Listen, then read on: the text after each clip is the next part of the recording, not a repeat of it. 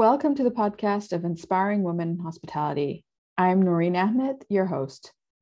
Each episode, I invite a woman from the hospitality industry to share her story with us why she got into hospitality, her journey so far, her learnings, and who inspires her. On this episode, we hear from Jane, recorded in November 2022. She shares how the work environment has changed in real estate since she started. Whilst there has been progress, she often finds herself being the only senior female leader in the room.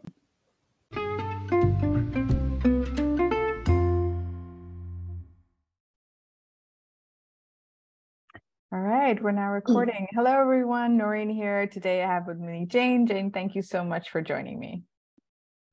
Great to be here. Thank you, Noreen. So tell us a little bit more about yourself.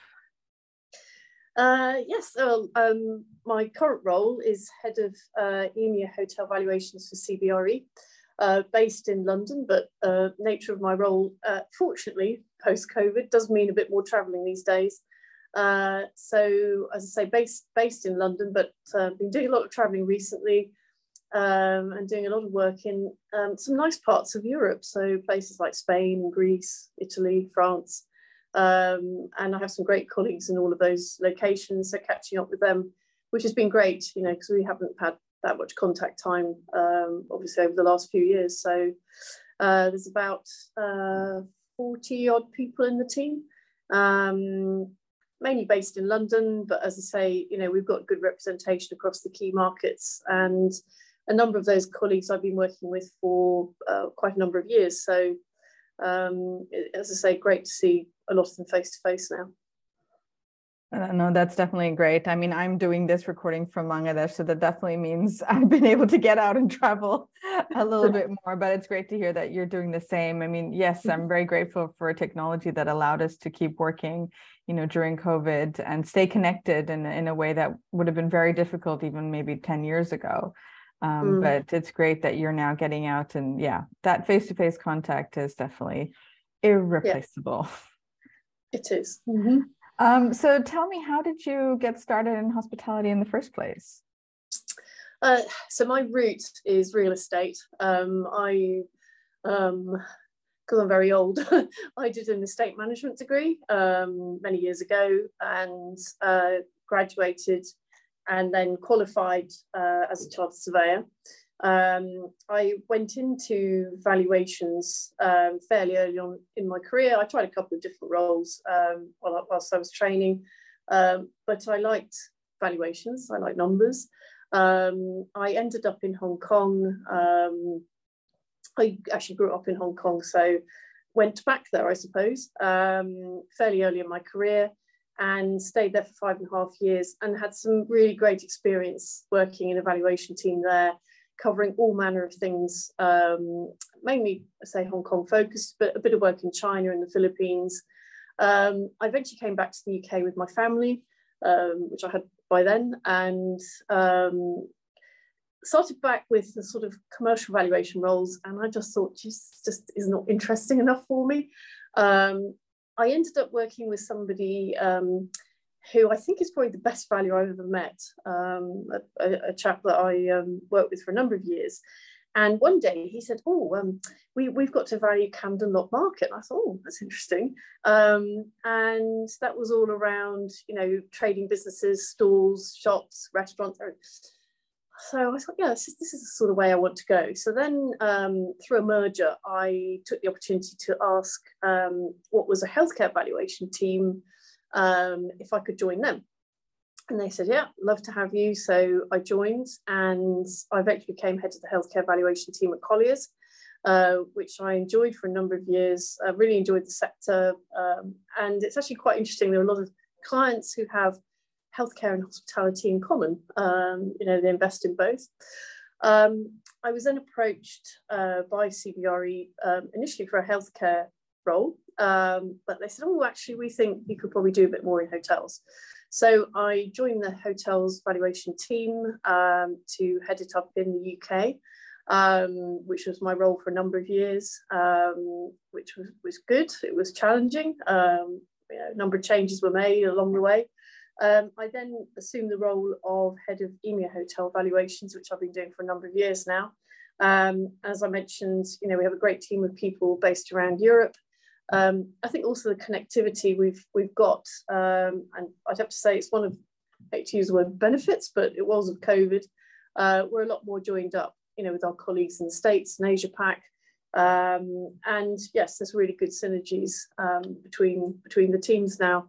Um, you know, we've got some really good people, uh, great clients. Um, so yes, it's been um, sometimes ups and downs in the last few years, but uh, and challenges, but generally I think overall enjoyable and uh, yeah, good to have the colleagues that we, you know, that I do have. Yeah. No, it's interesting you said that. I remember at the earlier part of COVID, whilst yes, it was chaotic, but I think it also definitely brought a lot more, like you said, synergies and connectivity because you know what, for the first time, no matter which industry you're working or which part of the world you were working in, everyone was battling the same thing.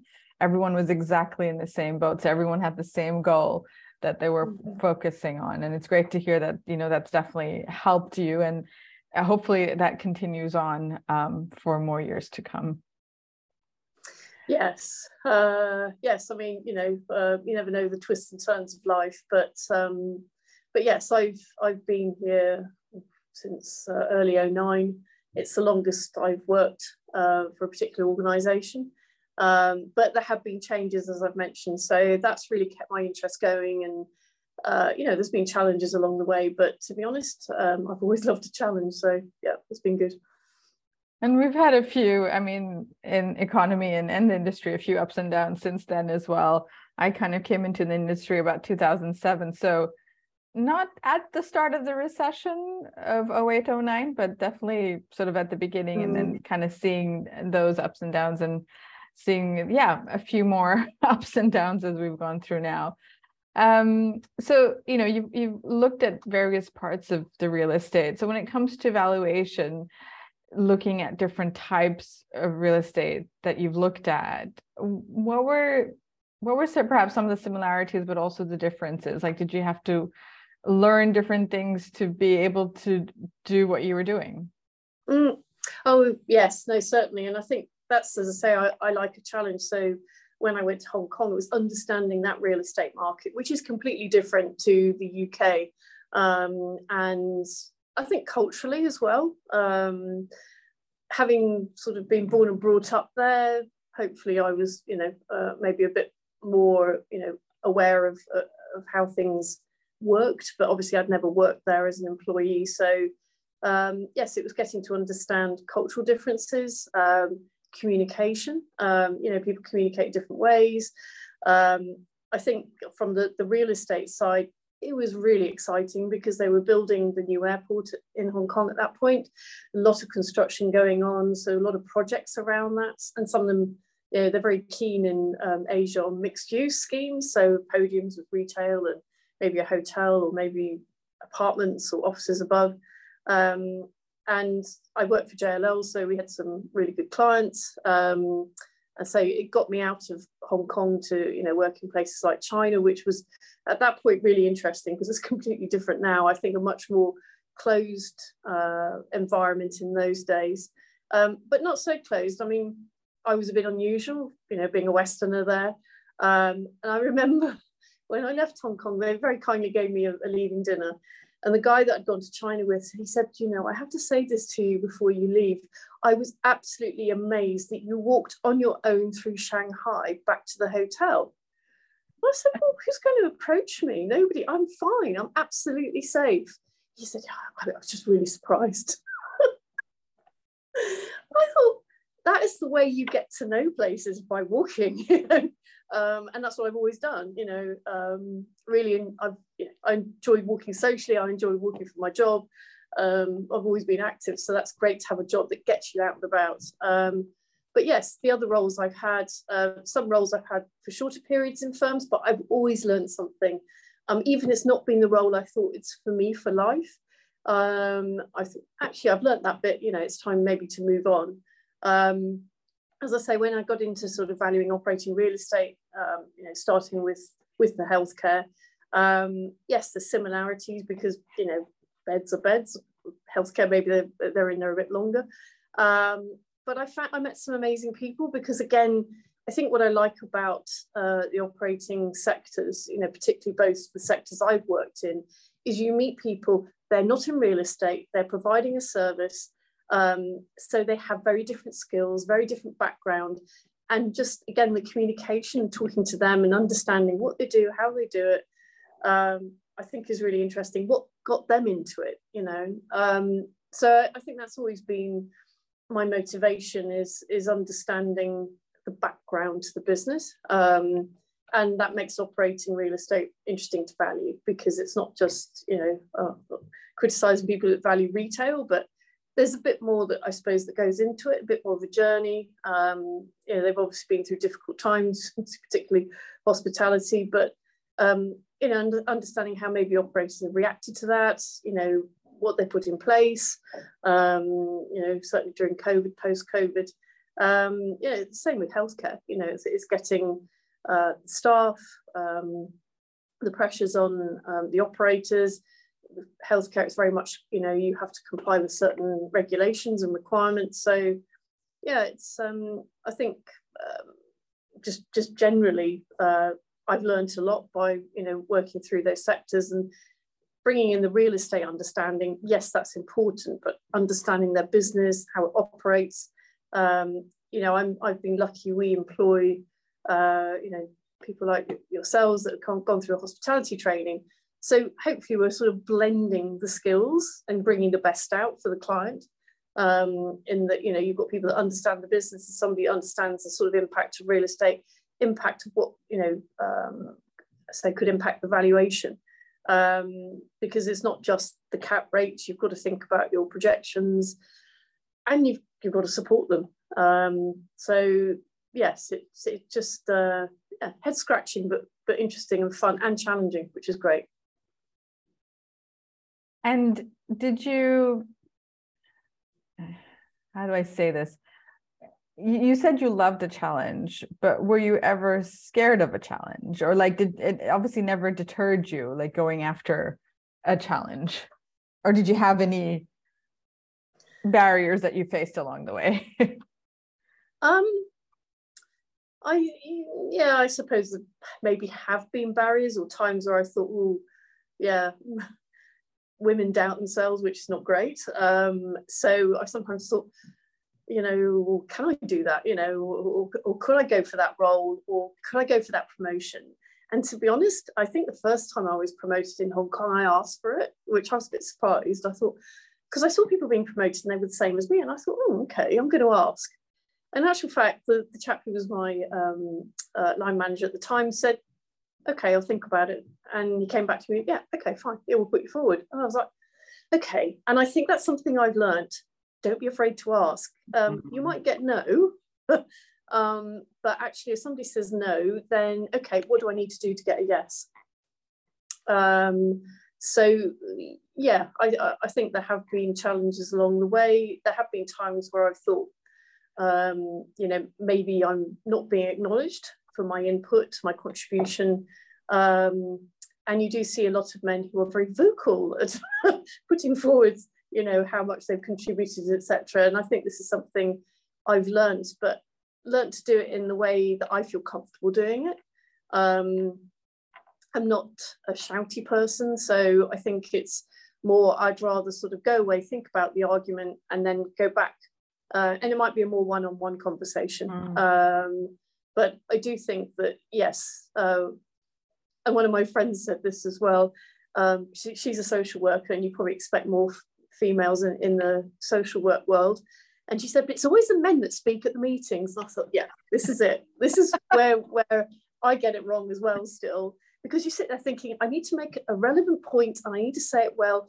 Because then you get some man who just opens his mouth and blasts off, and you're like, yeah, you've lost the opportunity. So there's that as well, I think, uh, to work on for myself. Um, because, you know, sometimes it's, you sometimes think actually maybe people are really aren't listening to what you're saying, but they know you're speaking, which is not really great, but actually that's how a lot of men seem to work.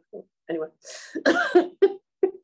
I know. I think that that was something um, that I definitely have needed to work on for myself is being heard and speaking out and speaking up. You know, I think one of the things that I started with was like, I would be at the table saying what I wanted to say, but I'd be like, I'd be talking in a really low voice and nobody could hear me, you know? So for me, it was also about learning about voice projection. So not only mm. do I want to make a contribution, but I also need to be heard. So I'm still saying what I want to say, but with a voice that carries across the room and that I can be heard. And that took me a lot of training and time, but I I was really lucky. I had really great training that got me to do this. It was very uncomfortable, but I had to speak in such a loud voice. I felt like it, you know, it was ringing in my ears. But they because they film you while you're doing the training mm. and you have to watch yourself after, which is also very uncomfortable but it was amazing the impact that had on me once I heard myself the before and after. You know, I felt like I was shouting, but in fact, I finally came to the point where I was just being heard. Yeah, I think I think you make a very good point. I, I think training, if you need it, go for it and find it. I, you know, I I did some um, uh, not quite the same, but but but similar and found that very helpful because it helped me to sort of um, adopt a certain way uh, or to prepare myself in a certain way for, you know, particularly more sort of, you know, uh, public speaking events or webinars or, or, whatever. But I do think that, yes, in, but I, I hope that when I run meetings, and this is something I've sort of consciously tried to do myself, I will pull people in and say, yes. what do you think?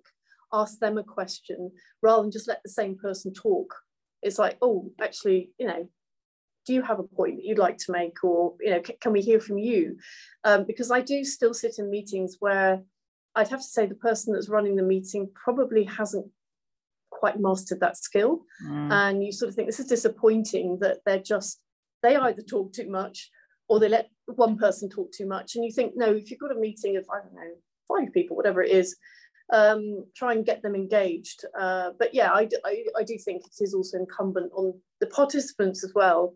And if it's a bit of confidence building, a bit of training, go and find it. It is available, definitely. Yeah.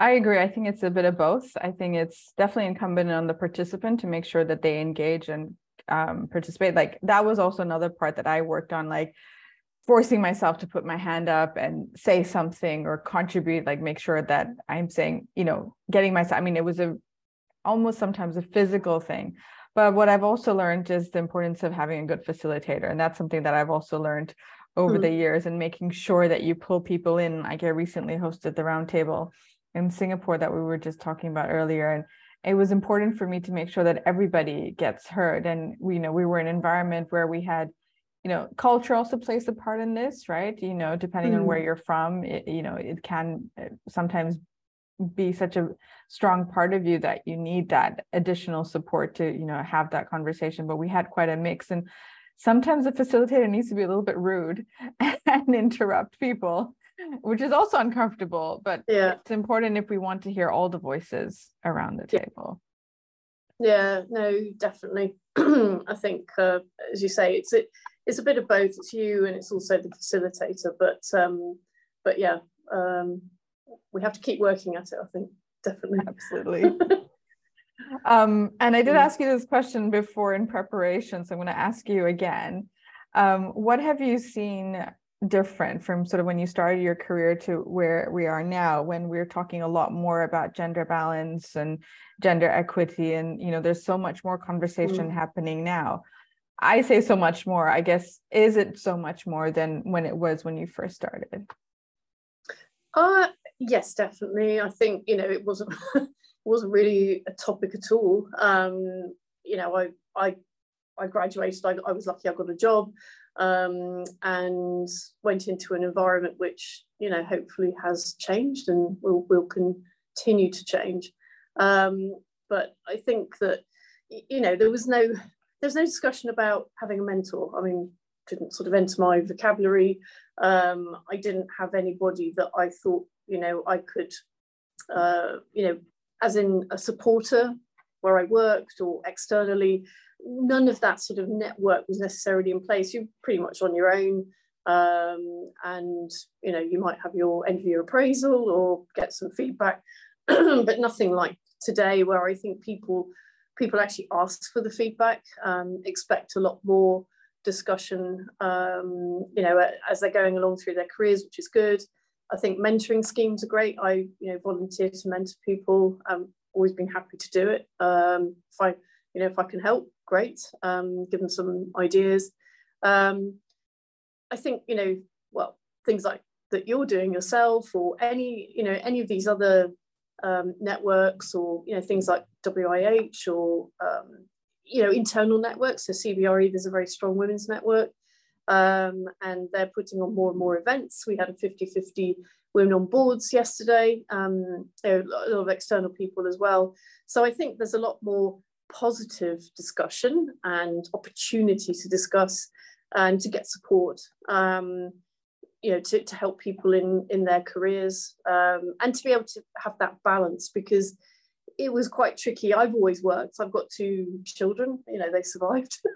Um, i had a very had a very understanding husband um, and you know it wasn't always that easy. I, I hope it's easier now because it is quite you know, you're always like, oh, do they think I'm leaving early because I've got to go and pick my kids up and therefore I'm not interested in what I'm doing.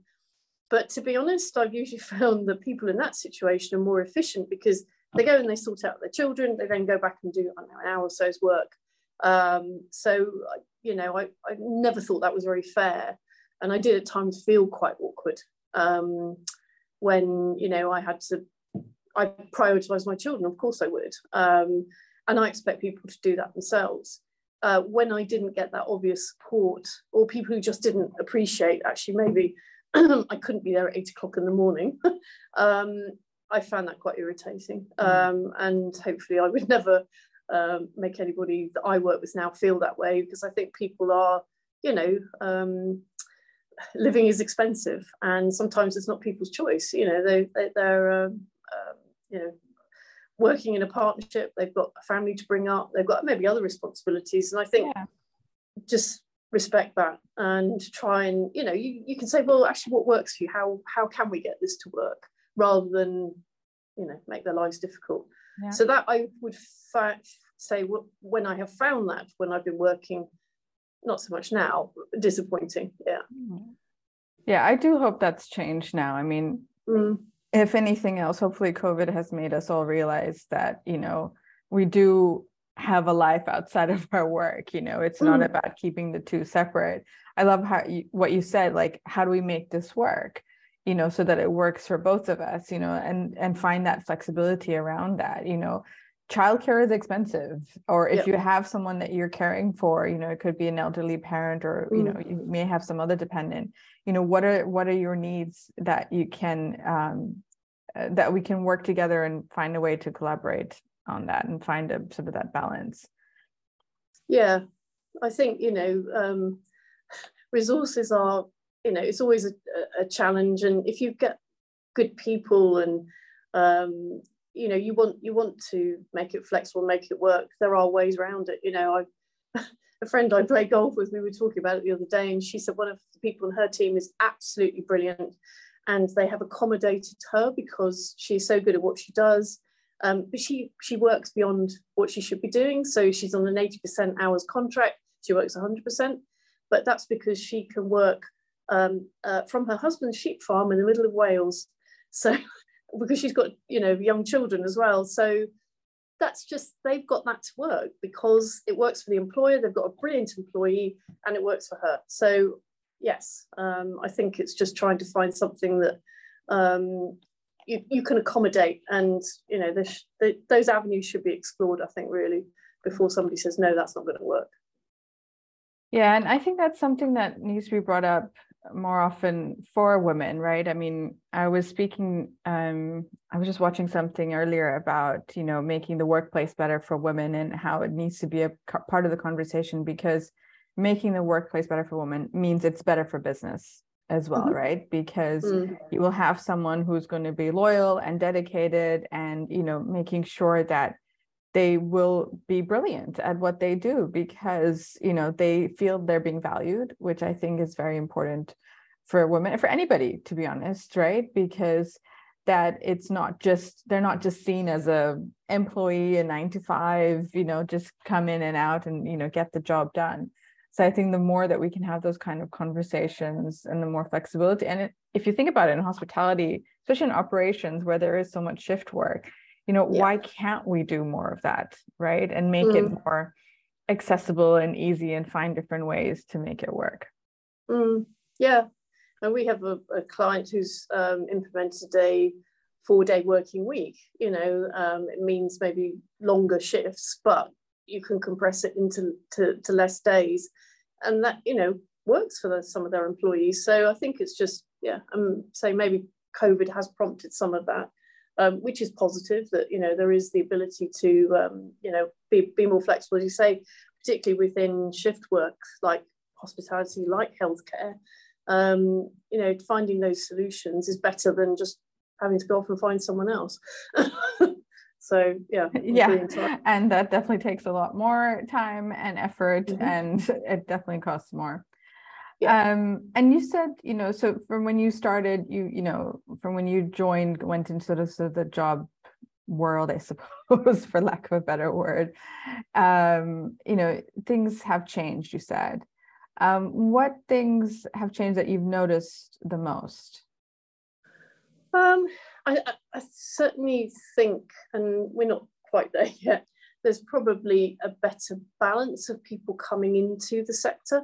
Um, you know, I, am by that I mean real estate, um, which maybe in the UK is quite, has been a little bit more sort of you know, certain gender type, um, um you know, um, background. Um, and I think just, you know, programs like apprenticeship schemes. So where I work now, they run an apprenticeship scheme and you get a really ni- nice group of, of people coming from different backgrounds, different experiences. Um, and that's great, you know, that it gives them the opportunity to maybe to get into a, an industry that was maybe not open to them before.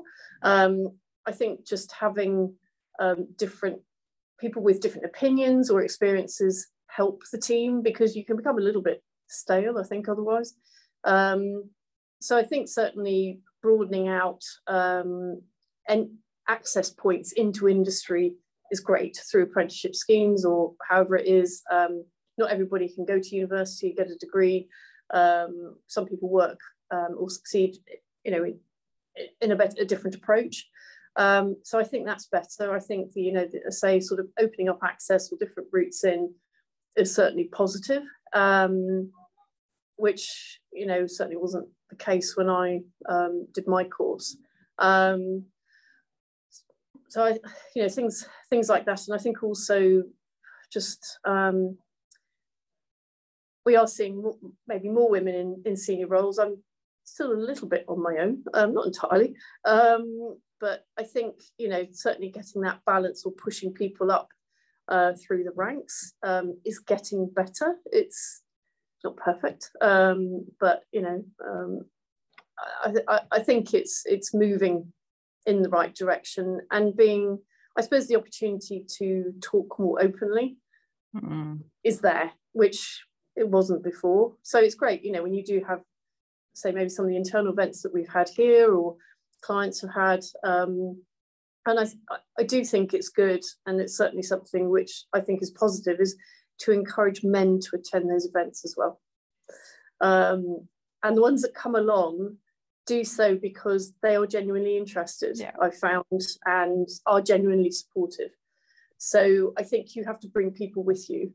Um, and bringing men into uh, those discussions is important and I think very positive. So yeah certainly probably the the main things I've seen change. Yeah, and I think you know for us to have lasting change, you know, everyone needs to be part of the conversation, being more open about it, mm-hmm. talking about it with both genders, and you know, education on both sides, right? And finding those mentors and allies along the way to kind of bring real lasting change um, into the industry. Mm, no, definitely. Um, and I think it's positive for everybody, really.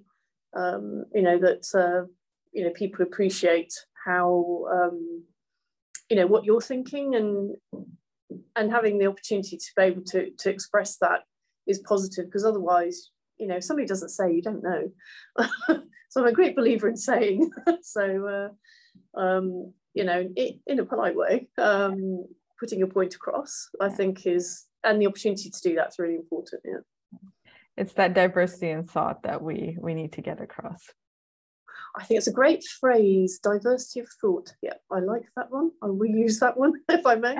Absolutely.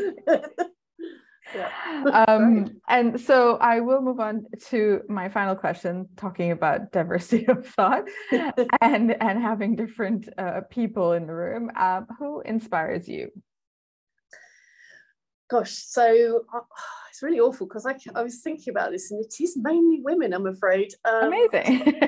yeah, I was thinking, oh gosh, who have I worked with? Uh, uh, anyway, um, I sort of tried to keep it sort of fairly, you know, public in terms of the, the public profiles that I think are amazing. So, frankly, yes, it is people like Michelle Obama, mm-hmm. Christine Lagarde, the female war reporters that you see on TV standing mm-hmm. there in, in the middle of a war zone. You're thinking, God, you're brave, you know, because that's not a great job.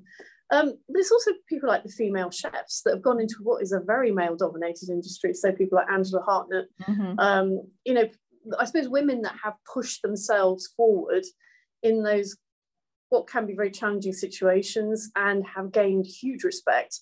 Um, I think are great, you know, and um, I, I, just think people like Michelle Obama has such, um, she's so graceful um, and so good at putting her point across. Um, I also think Christine Lagarde, I just look at her and think, wow, I wish I was you. She just looks great. and she speaks, you know, lang- different languages. And she, you know, to me, she's just fluent in everything that she does. Um, and I was just like, yeah, I wish I was you, but I'm not. Um, and I think super intelligent. I just think, you know, that amazing brain that, you know, she has. Mm. Um, as I say, the you know the war reporters mainly the ones I see are ones that work for the, the British channels. Uh, and there's one and she pops up quite regularly and i just think gosh you're amazing you know she's uh, you know out there in what must be i think really horrendous situations that you know particularly at the moment um, and making sure that we hear it which mm. is not great but i think we need to hear it um, so yeah those, those are the people that immediately spring to mind i mean the people i've worked with along the way that i think um, know, maybe at the beginning of their careers and a lot younger than me. And I think going forward, yeah, I'm, you're going to be great. So uh, I like to see that as well. Um, but yeah, um, I'm not dissing men, but I'm trying to think of one and I couldn't. Sorry. no, no, no, This is great. I mean, this is why it's a who, right? It's not a she or not a he it's really who and you know i've had every answer from individuals to groups of people really it, and it's it's your it's it's about who inspires you and it's about you right so you know you need to be honest to yourself and and think about you know who are the inspirations that have made an impact in your life so thank you i think these were mm. examples uh, michelle obama christine lagarde you know chefs the reporters they're all fantastic and doing really great things to yeah bring the whole gender conversation forward too. Yeah no no definitely. Um, i think you know certainly social media's helped that as well.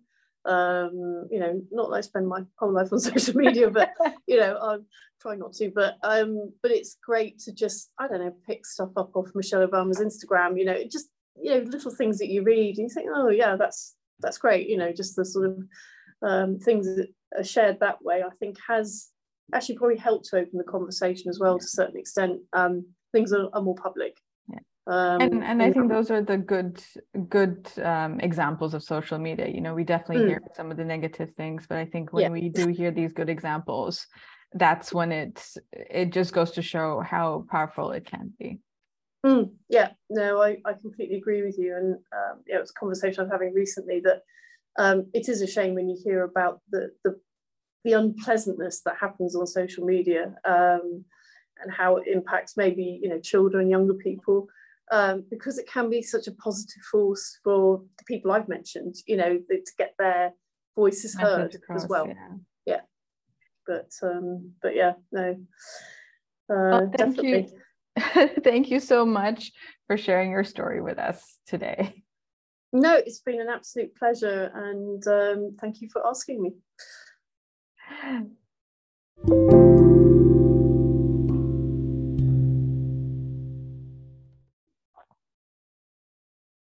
Thank you so much for listening.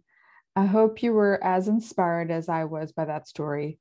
Please follow us here and on LinkedIn, where I post videos of the recordings Stay tuned for many more stories of inspiring women in hospitality.